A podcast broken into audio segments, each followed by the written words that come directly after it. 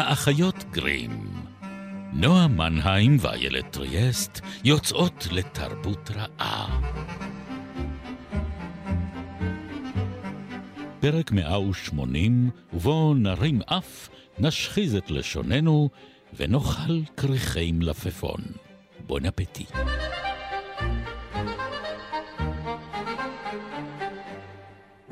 ילדי יקת, אני מאוד נהנה לשמוע השמצות על קרובי המשפחה שלי. אחרת לא הייתי מסוגל לסבול אותם בכלל. קרובי משפחה אינם אלא חבורה של אנשים מייגעים שאין להם צל של מושג כיצד לחיות ושמץ של חוש מתי למות. שטויות. לא נכון. טוב, אני לא אתווכח איתך על הנושא, אתה תמיד רוצה להתווכח על הכל. בדיוק, לשם כך נוצר הכל. אני נשבע לך שאילו זו הייתה דעתי, הייתי יורה בעצמי. אתה לא חושב שיש סיכוי כלשהו שגוונדלין תדמה לי אימא שלה בעוד 150 שנה בערך? אה, אלג'י? כל הנשים דומות לבסוף לאימותיהן. זו הטרגדיה שלהם. גברים? לא. זו הטרגדיה שלהם. זה אמור היה להיות מבריק. הניסוח היה מושלם, ולא רחוק יותר מהאמת מהנדרש מכל הבחנה אחרת בחיי התרבות. נמאס לי לגמרי מהברקות. כולם מבריקים בימינו. אתה לא יכול ללכת לשום מקום בלי לפגוש אנשים מבריקים. זה כבר הפך למטרד ציבורי. אני מקווה בכל ליבי שנותרו עוד כמה טיפשים לרפואה. נותרו. הייתי שמח בהחלט לפגוש אותם. על מה הם מדברים? הטיפשים? על המבריקים כמובן. זה טיפשים. אגב, האם סיפרת לגוונדלין את כל האמת על כך שאתה ארנסט בעיר וג'ק בכפר? יקר שלי, האמת איננה מסוג הדברים שמספרים לנערה נחמדה, מתוקה ומעודנת. יש לך רעיונות משונים ביותר על הדרך שבה צריך להתייחס לאישה. הדרך היחידה להתייחס לאישה היא לחזר אחריה אם היא יפה, ואחרי מישהי אחרת אם היא מכוערת. שטויות. כן, אלג'רנון. כן, Jack in the country and Ernest in the city, או איך שלא יקראו לך. שלום לך, נועה. שלום, איילת. אז אנחנו מדברות על האיש שלא יכול היה לשאת יותר אנשים מבריקים. מרוב שהוא היה מבריק בעצמו. הבריק מדי בסביבה. הוא לא יכול היה לשאת את עצמו בשלבים מסוימים של חייו. כן, לא קל היה לשאת אותו. אבל בעיקר קשה להתמודד עם סיפור חייו. זה אחד העצובים. נכון. הטרגים. בנה את עצמו כגיבור טרגי, והפיל את עצמו בהיבריס מושלם לכל המלכודות שאפשר יהיה לייצר. אכן כן. אז אנחנו מדברות על האיש שלא קראו לו ארנסט. לא. למעשה קראו לו אוסקר פיניגל ופלארטי ווילס ויילד. שם קליט. אכן. קליל. שניתן לו על ידי הוריו, שהיו שני טיפוסים לא פשוטים. בעיקר אימו. אימו הייתה אישה מאוד מרשימה. הוא אהב אותה מאוד. כן, כן. ושבר את ליבה. שבר את ליבה, בגללה הוא גם נכנס לכלא. כן. הייתה להם מערכת יחסים מורכבת. היא כתבה. נכון. הוא ירש את כישרון הכתיבה ממנה. גם את כישרון הכתיבה וגם הרבה מהנושאים שהוא עסק בהם. ואת הכישרון להסתפק במשפטי דיבה מאביו. בשערוריות ציבוריות. כן. כן. ממש יפה. הגנטיקה איך היא עובדת. אוי. זו טרגדיה יוונית. ממש, בואי. ממש, ממש. במיוחד כי אנחנו מדברות למעשה על מישהו ש... כאילו כשאומרים נועד לגדולות, אז אנחנו מדברים על סוג כזה של אדם. זאת אומרת, אמא שלו, ג'יין, שחתמה על יצירותיה בשם ספרנצה, שזה התקווה, כי היו לה איזשהן אשליות שהיא... מעוררת תקווה? נצר לשושלתו של דנטה. כן, נכון, יש. היה גם העניין הזה. היה גם העניין הזה. אז היא, כמו שאמרת, משוררת, פולקלוריסטית ופעילה פוליטית, תמכה מאוד במפלגות איריות ריאקציונריות. הוא היה אירי, חשוב לציין. נכון, כמו הרבה יוצרים גדולים. טובים. כן. והיא נישאה לאדון ויילד, שהיה רופא. וואו. הוא היה רופא והיה באמת ראוי לשמו. He was wild. לגמרי. הוא נכנס לתוך הנישואים כבר עם 3 ילדים לא חוקיים, מנשים אחרות, ואגב 2 מהן, אחיותיו למחצה של אוסקר. נורא. סיפור נורא. מתו בתאונה איומה, הן עמדו קרוב מדי לאש, והשמלות שלהם התלקחו והן מתו בשריפה. סליחה על זה, אבל כשמדברים על קורבנות אופנה, אאוץ', איילת. כן. זה היה בהומור ויילדי, אך לא באמת. נכון, לא באמת. כי באמת נשים נפלו קורבן לאופנות מגוחכות שסיבכו אותן באמת, זה כאילו מטורף לומר את זה. אבל הדבר הזה הוביל למוות של נשים, הקרינולינות המטופשות האלה, וכל מיני דברים שגרמו להם להילחד מתחת גלגלי עגלות, ולהישרף באח, כי הם לא הרגישו את הגודל של השמלות שהיה מאחוריהן. ואגב, אחר כך, בשלב מאוחר יותר של חייו, כשווילד ערך את התשובה הבריטית לעיתון לאישה, עולם האישה, הוא פרסם לא מעט מאמרים נגד הביגוד המגוחך הזה של נשים, ובעד ה-sensible dress, מה שנקרא. ביגוד מגוחך, אבל... כן, כפרה עליו. דנדי. אבל באותם ימים ראשונים, באמת כבן טיפוחיה של אמו, ומי שנודע כבר בצעירותו כבעל שכל מבריק וחוש הומור מאוד מאוד מחודד, כולם צפו לו קריירה מזהירה, ואכן הוא במהרה טיפח כזו, בעיקר על ידי כך שהוא היה מין... סליחה, לא אומרת את זה בשום סוג של זלזול כלפי אף אחד מהנדונים, סוג של קרדשיאן של זמנו בהתחלה. כלומר, הוא היה מפורסם על כך שהוא היה מפורסם. כולם הכירו אותו, כולם ידעו את שמו, עוד לפני שהוא ממש עשה בפועל משהו בשדה התרבות הבריטי. וזה נובע מזה שאנחנו נמצאים באיזה מין עידן שבטח מעמד הגבוה, מתנהל בטרקלינים וסלונים ומסיבות וארוחות ערב, שכולם מכירים את כולם, כולם משעממים את כולם, ואז מגיע מישהו עם כל כך הרבה ברק ופלר, כאילו של זוהר כזה, שפשוט מאיר את חיי החברה, וכולם רוצים לדבר עליו, לדבר איתו, להיות שם, לרחל עליו, להיות מרוחלים על ידו, ובאמת כאילו הוא מסמר המסיבה בכל מובן. שזה ציטוט של המלך, שמדבר על כך שאם אוסקר ווילד לא מדבר עליך, אז אתה לא קיים. הוא חייב שאוסקר ווילד דבר עליו, כן? הוא לא נפגש איתו עדיין, הוא רוצה לפגוש אותו. והוא גם מאוד מאוד שנון, כן, זה עוד לפני. כן, עוד לא מלך. עוד בריג'נסי. והוא גם מאוד מאוד שנון, וגם מאוד פלמבויינט, כן? הוא מאוד ראוותני, ובעין ובאלף, אגב, הוא מאוד אהב לאכול.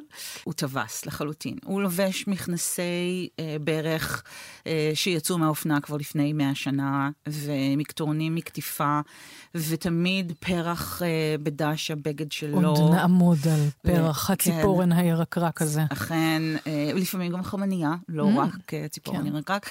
כפפות בצבע לבנדר, גרבי משי, עניבות שלו תמיד קשורות בקשרים הכי מפותלים ומורכבים שיכולים להיות. הוא באמת הופך את עצמו ליצירת אומנות. הוא מתחיל לאסוף גם כל מיני חפצי אומנות, ומרפד את המגורים שלו עם כל הפאר והמותרות שהוא יכול היה להרשות לעצמו, לא יכול היה להרשות לעצמו הרבה. כן. את הזכרת קודם את הקרדשיאנס, אני אזכיר דנות גילמור. בהקשר מאוד מוזר. אני סתם חשבתי לזה שבאמת יש משהו, נגיד, באופן שבו המחזות מנוסחים, שהם כאילו ווילד משחק פינג פונג עם עצמו. זה קצת, כי למה אני אומרת גילמור? כי יש איזה ז'אנר כזה של כתיבה תסריטאית, שבו הכותב כותב את כל הדמויות, זאת אומרת, כל הדמויות מדברות מפיו, הן שוננות שנינויות אחת לשנייה, מה שנקרא להבדיל, היא יותר קומדיות הסקרובול של הוליווד הישנה, אבל כן, זאת אומרת, זה כאילו יש כאן 10 שנינויות לשנייה פחות. כן, זה יריות, כאילו אנחנו באמת בקצב ירייה, יש דמויות שהן ממש כאילו התגלמותו של ווילד, אבל יש דמויות, גם נראה אותן בדוריאן גריי, נראה אותן בעוד מקומות רבים, אבל שבאמת כאילו, בוא נגיד שבתור עורכת, את בטח יכולה לזהות את הרגעים האלה, בתור הרגעים שאת אומרת, אוקיי, הוא איבד את הקול האותנטי של הדמות, והוא מדבר עם עצמו. זאת אומרת, הוא באמת עכשיו כל כך מאוהב בהומור, בברק, שלא משתקף מהמראה שהוא מחזיק, והאמת שאין מה לעשות, גם אנחנו מורידים את כובענו, כי האיש היה מבריק ועדיין כל כך מצחיק. זאת אומרת, לקרוא או לראות את The Importance of Being Earnest, ממנו קראנו, זה פשוט עדיין עובד. זה שנון וקומי, וזה לקחת הרבה מאוד נושאים לכאורה רציניים, כמו השקרים בין גברים לנשותיהן, ולהפוך אותן לאידיאל. והצביעות החברתית, כן. והמעמד, שהוא אחד הדברים כן. המרכזיים באותה תקופה בחברה הבריטית. דוד שטיינברג תרגם את מה... תרגם את זה נפלא, הגם שיש לציין שאין שום דרך לתרגם את הכותרת של המחזה הזה, בלי לאבד משהו מאוד מאוד מהותי בסיפור שלו, כן? המחזה נקרא The Importance of Being Earnest, כלומר, להיות רציני, או להיות כן בכוונותיך, ולדמות הראשית השקרנית של המחזה קוראים ארנסט, והוא שקרן. וכל הנשים מאוהבות באידאל של... חיים משותפים עם ארנסט. זאת אומרת, כאילו הן התאהבו בשני המקרים, כי כולם משקרים על היותם ארנסט, בסוף רק מתברר שבטעות הם אמרו את האמת. זה כאילו הפואנטה שלה זה, והאם אפשר לסלוח להם על זה? היא אמרה שאם הוא לא ימשיך כך, היא תסלח לו. אבל יש גם לציין שכשהוא מגיע לכתוב את המחזות הללו, שהביאו לו באמת תהילה, יש תקופה ש... וסוף סוף אושר גם. קצת אושר, זה לא מזיק. יש תקופה שבה 3 מחזות שלו מציגים בו זמנית בתיאטראות הגדולים ביותר של לונדון, אבל לפני כן הוא עשה כל מיני ניסויים. כלומר, הוא כתב טרגדיות, והוא כתב את סלומה, שאולי היה ניסיון הכי אומנותי שלו בתחום המחזאות. כן, הוא הוצג רק בצרפת, כי בפריז, כי באנגליה אי אפשר היה לשאת את ה... זה מאוד מוזר. ריקודי הצעיפים האלה. ולא רק זה, באנגליה אסור היה להעלות מחזות שהנושא שלהם הוא נושא דתי. כלומר, אפשר להעלות אותם במה שנקרא פנטומיים, שזה הצגות במסגרת 12 הימים של חג המולד, כן. ואז אפשר להכיל את זה, זה בפירוש לא היה מסוג המחזות האלה, שאפשר להכיל אותם, הוא גם נכתב במקור בצרפתית, שרה ברנר האלוהית גילמה כן. את התפקיד של סלומה. סלומה זה דמות של הנסיכה שלומית לבית הורדוס. שביקשה את ראשו של יוחנן המטביל. היא ביקשה אותו בשביל... חתיך מאוד, יש לציין. ביקשה אותו בשביל אימא שלה, כן. שהייתה חייבת ליוחנן על כמה דברים שהוא עשה לה. אז המחזה הזה מעולם באמת לא עלה, ועד נקודה מסוימת הוא לא מצליח בקריירה התיאטרלית שלו. אבל שהוא מחליט להפנות לבסוף את העת המאוד רעיל פוטנציאלית שלו, אל החברה הגבוהה, הצבועה, השקרנית והמעמדית באופן כמעט ממאיר של בריטניה באותה תקופה, הוא מצליח להוציא תחת ידו פשוט שורה של להיטים, וגם מהירות שלא הייתה כמוה, חשיבתה של רצינות, כמו שהזכרנו, בעל אידיאלי, מניפתה של ליידי וינדמיר. הוא מצליח גם לעשות כל מיני וריאציות על אותו נושא בעצם. כן. פעם טרגי יותר, פעם קומי יותר, פעם מלודרמטי יותר. זאת אומרת, הוא ממש משחק במינונים, חוזר על שנינויות, בואי, נודע לאמת, נכון. יודע למחזר יפה מאוד את ההצלחות. אם זה עובד. למה להחליף? ובאמת ברור שהוא עשה לזה חזרות מול המראה. לא רק מול המראה, אלא גם מול הקהל הפרטי. זאת אומרת, הוא כאילו, האיש הריץ את הדחקות האלה, ועשה זאת בהצלחה כל כך מרובה, שאז הוא פתאום כאילו אמר, אוקיי, למה שזה יוודא רק ברמת הסלון? אפשר להרוויח מזה יותר כסף. כן. ואכן הרוויח לא רע. והפך להיות באמת סלב. סלב מושלם של תקופתו. שום מסיבה לא הייתה שלמה בלי נוכחותו, ואף יצירת אומנות לא הייתה שווה שום דבר עד שהוא בא ופסק את פסיקתו עליה.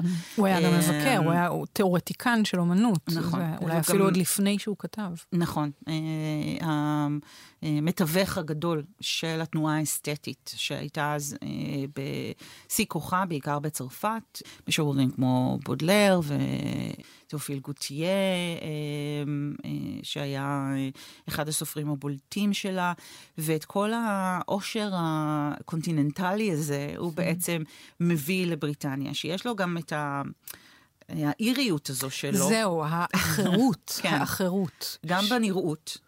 כן. שלו. גם הוא גבוה, הוא בולט, הוא גדול. עם שיער ארוך, כן. הוא מתלבש באופן שכמו שאמרנו, אי אפשר בכלל להחמיץ אותו, כמעט הידוענות לשמצה שלו היא כל כך גדולה, עד שמזמינים אותו לעשות סיבוב הופעות בארצות הברית, עוד לפני שהוא ממש מספיק לעשות משהו, זאת אומרת, רק על עצם שנינותו, יכולתו לתווך את התנועה האסתטית, הוא מגיע כמובן לארצות הברית עם 5 מזוודות של בגדים, ובלי נאום מוכן אחד לרפואה. ככה צריך.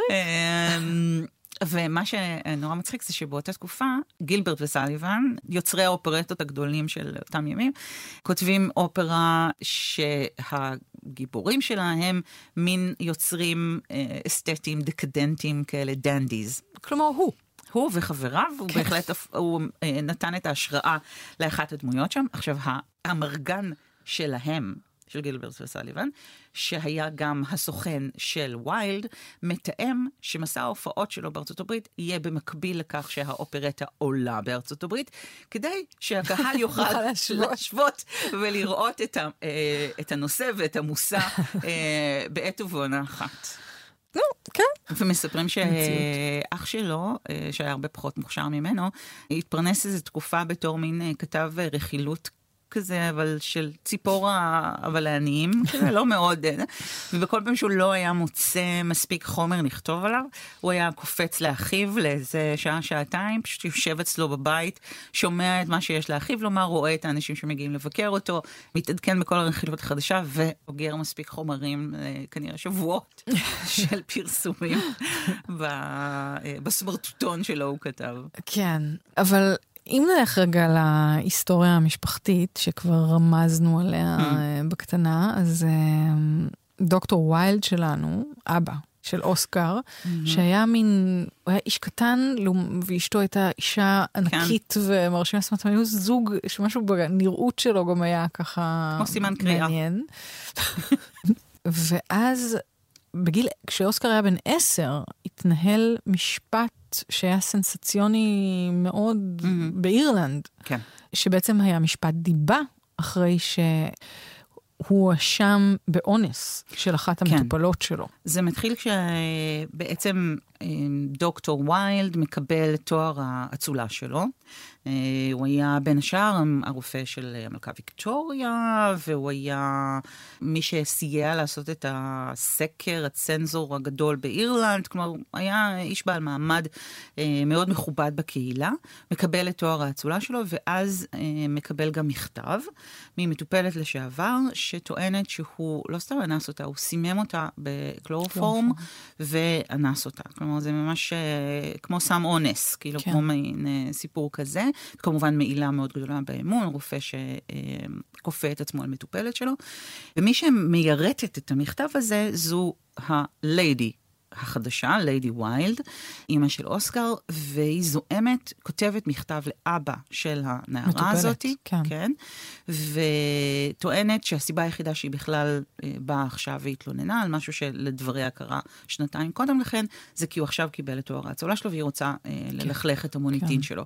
אותה שאלה סנועה ואיומה שאנחנו מכירות לצערנו התקשורת של ימינו, של למה בדיוק עכשיו את מתלוננת, למה לא באת קודם לכן?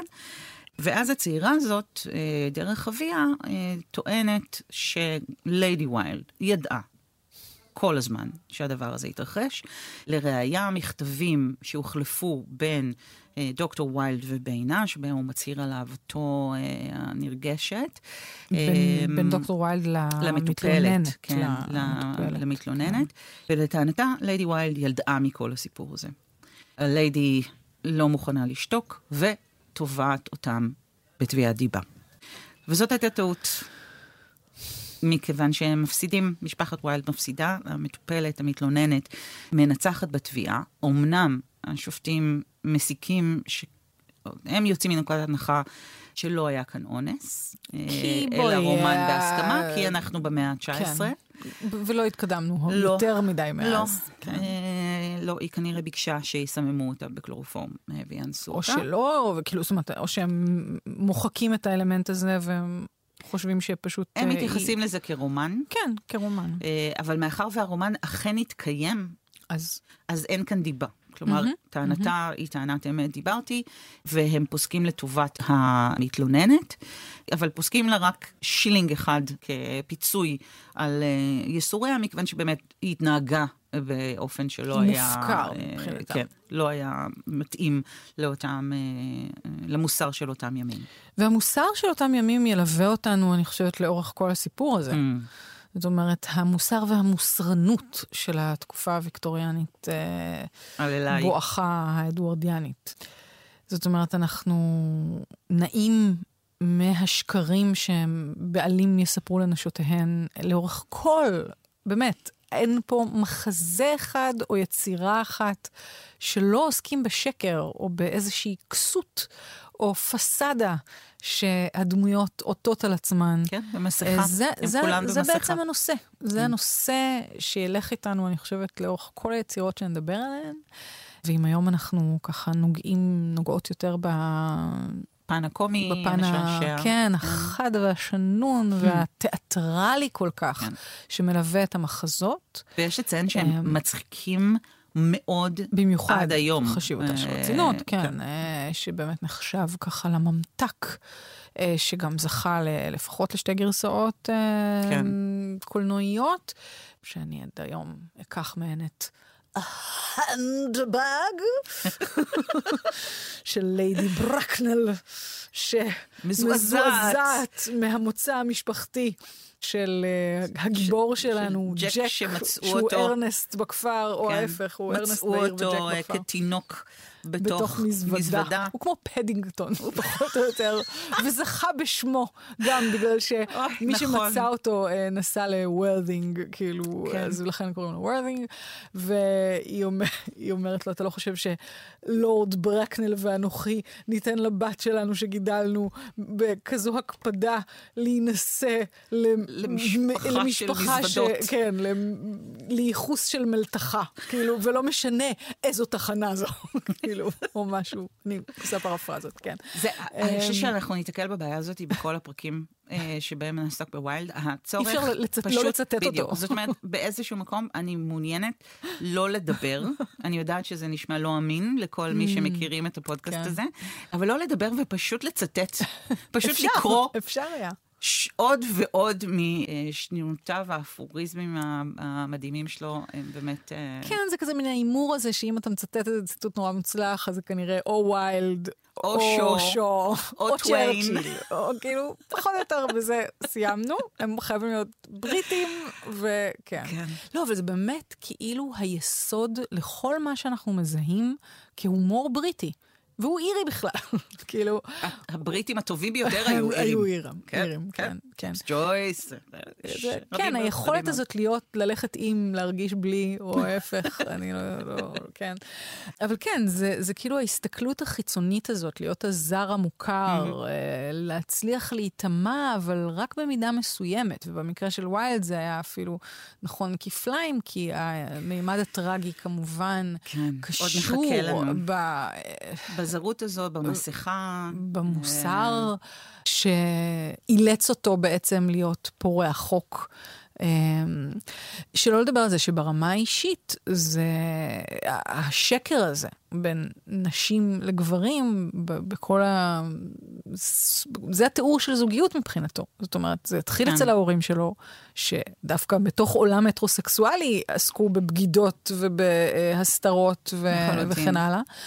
אבל זה ממשיך באמת אצלו, שלא רק שזו הייתה בגידה, שזה כאילו הייתה הנורמה המקובלת, נגיד, בצרפת לפחות אפשר היה להכיר בזה ולחיות עם זה בשלום, אבל באנגליה זה כל הזמן כאילו זעזע את אמות הסיפין. אוקיי, אבל כשאת מדברת על זה, אנחנו לא אמרנו מהו הזה. אני יודעת, אני עושה בילדאפ אינסופי, נועה. אני רואה. כן, לא, זה סוד גלוי מה שנקרא. נכון, אבל אנחנו כן צריכות לציין שהוא ניסה.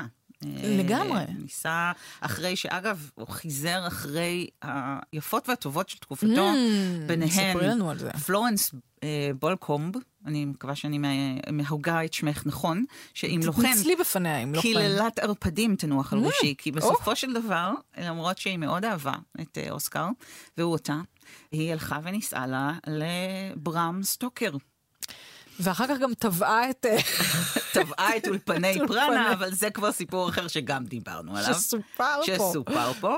אבל היא הייתה אמורה להיות באמת מרהיבה ביופייה, ואחר כך הוא חיזר אחת מבנותיה של משפחת רוטשילד, שדחתה אותו, הלכה והתחתנה עם דוד שלה, אוקיי, משאירה את הכסף במשפחה, והוא מאוד הצטער על כך, ואמר שזה מאוד מאוד חבל, במשפט שאני חושבת אחר כך ייחסו לג'ורג' ברנרד שו, שעם הכישרון שלו והכסף שלה, היו יכולים להיות שידוך מעולה.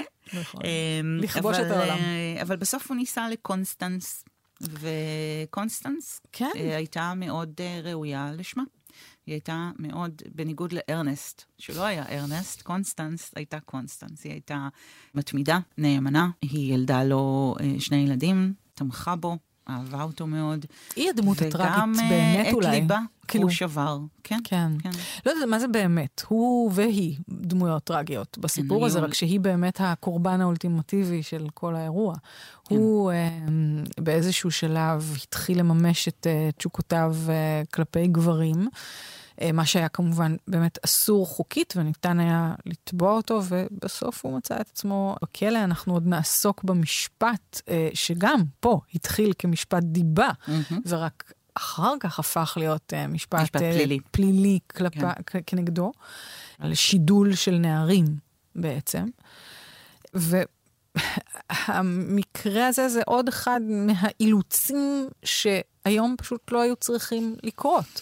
שזאת כמובן מין שאלת מה היה קורה אילו, מין אם הוא לא היה כותב, או אם הוא לא היה צריך להתמודד עם הסוד הזה, האם היצירה שלו בכלל הייתה מתקיימת באותו אופן.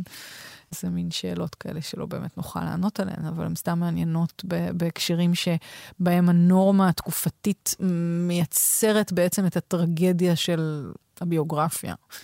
במקרה הזה זה פשוט כל כך בולט וכל כך עצוב. יצא לי לראות שוב סרט שמאוד אהבתי, יצא בשנות ה-90, אני חושבת, עם אלברט פיני, איש ללא חשיבות. כן. שגם מערב כאילו כרטיסן אוטובוס בדבלין, שהוא הומוסקסואל, אבל לא, מעולם לא ניסה או לא מימש, זה רק תשוקה כזאת, וזו תשוקה לווילד. זה בעצם איזה ניסיון לתעל את ווילד, ולהכניס אומנות. לחייו. It's art. אבל זה לחיים. זה לא רק אומנות, זה אומנות. את היופי, את האסתטיקה, את הפשן הזה. וזה אומנות בטהרתה. כלומר, זה אומנות למען האומנות. זה לא אומנות שימושית. אהבה שלא ניתן לקרוא בשמה. זה האידיאל של הדבר. זה לאו דווקא מימוש של אומנות כאיזושהי פונקציה בעולם, אלא רק היופי, היופי לשם היופי. ועל היופי הזה, אנחנו נאלץ להמשיך לדבר בפרק הבא. בהחלט. טוב, רק התחלנו. יש עוד הרבה. ויש לנו עוד דרך עם אוסקר. אז תודה לדניאל שבתאי. תודה לך, נועה מנהיים. תודה, איילת ריאס. אנחנו אחיות גרים, ואתם יכולים למצוא אותנו גם בפייסבוק, וגם בשלל יישומוני סקטים. וגלי צהל, כמובן. עד הפעם הבאה. ביי ביי. ביי.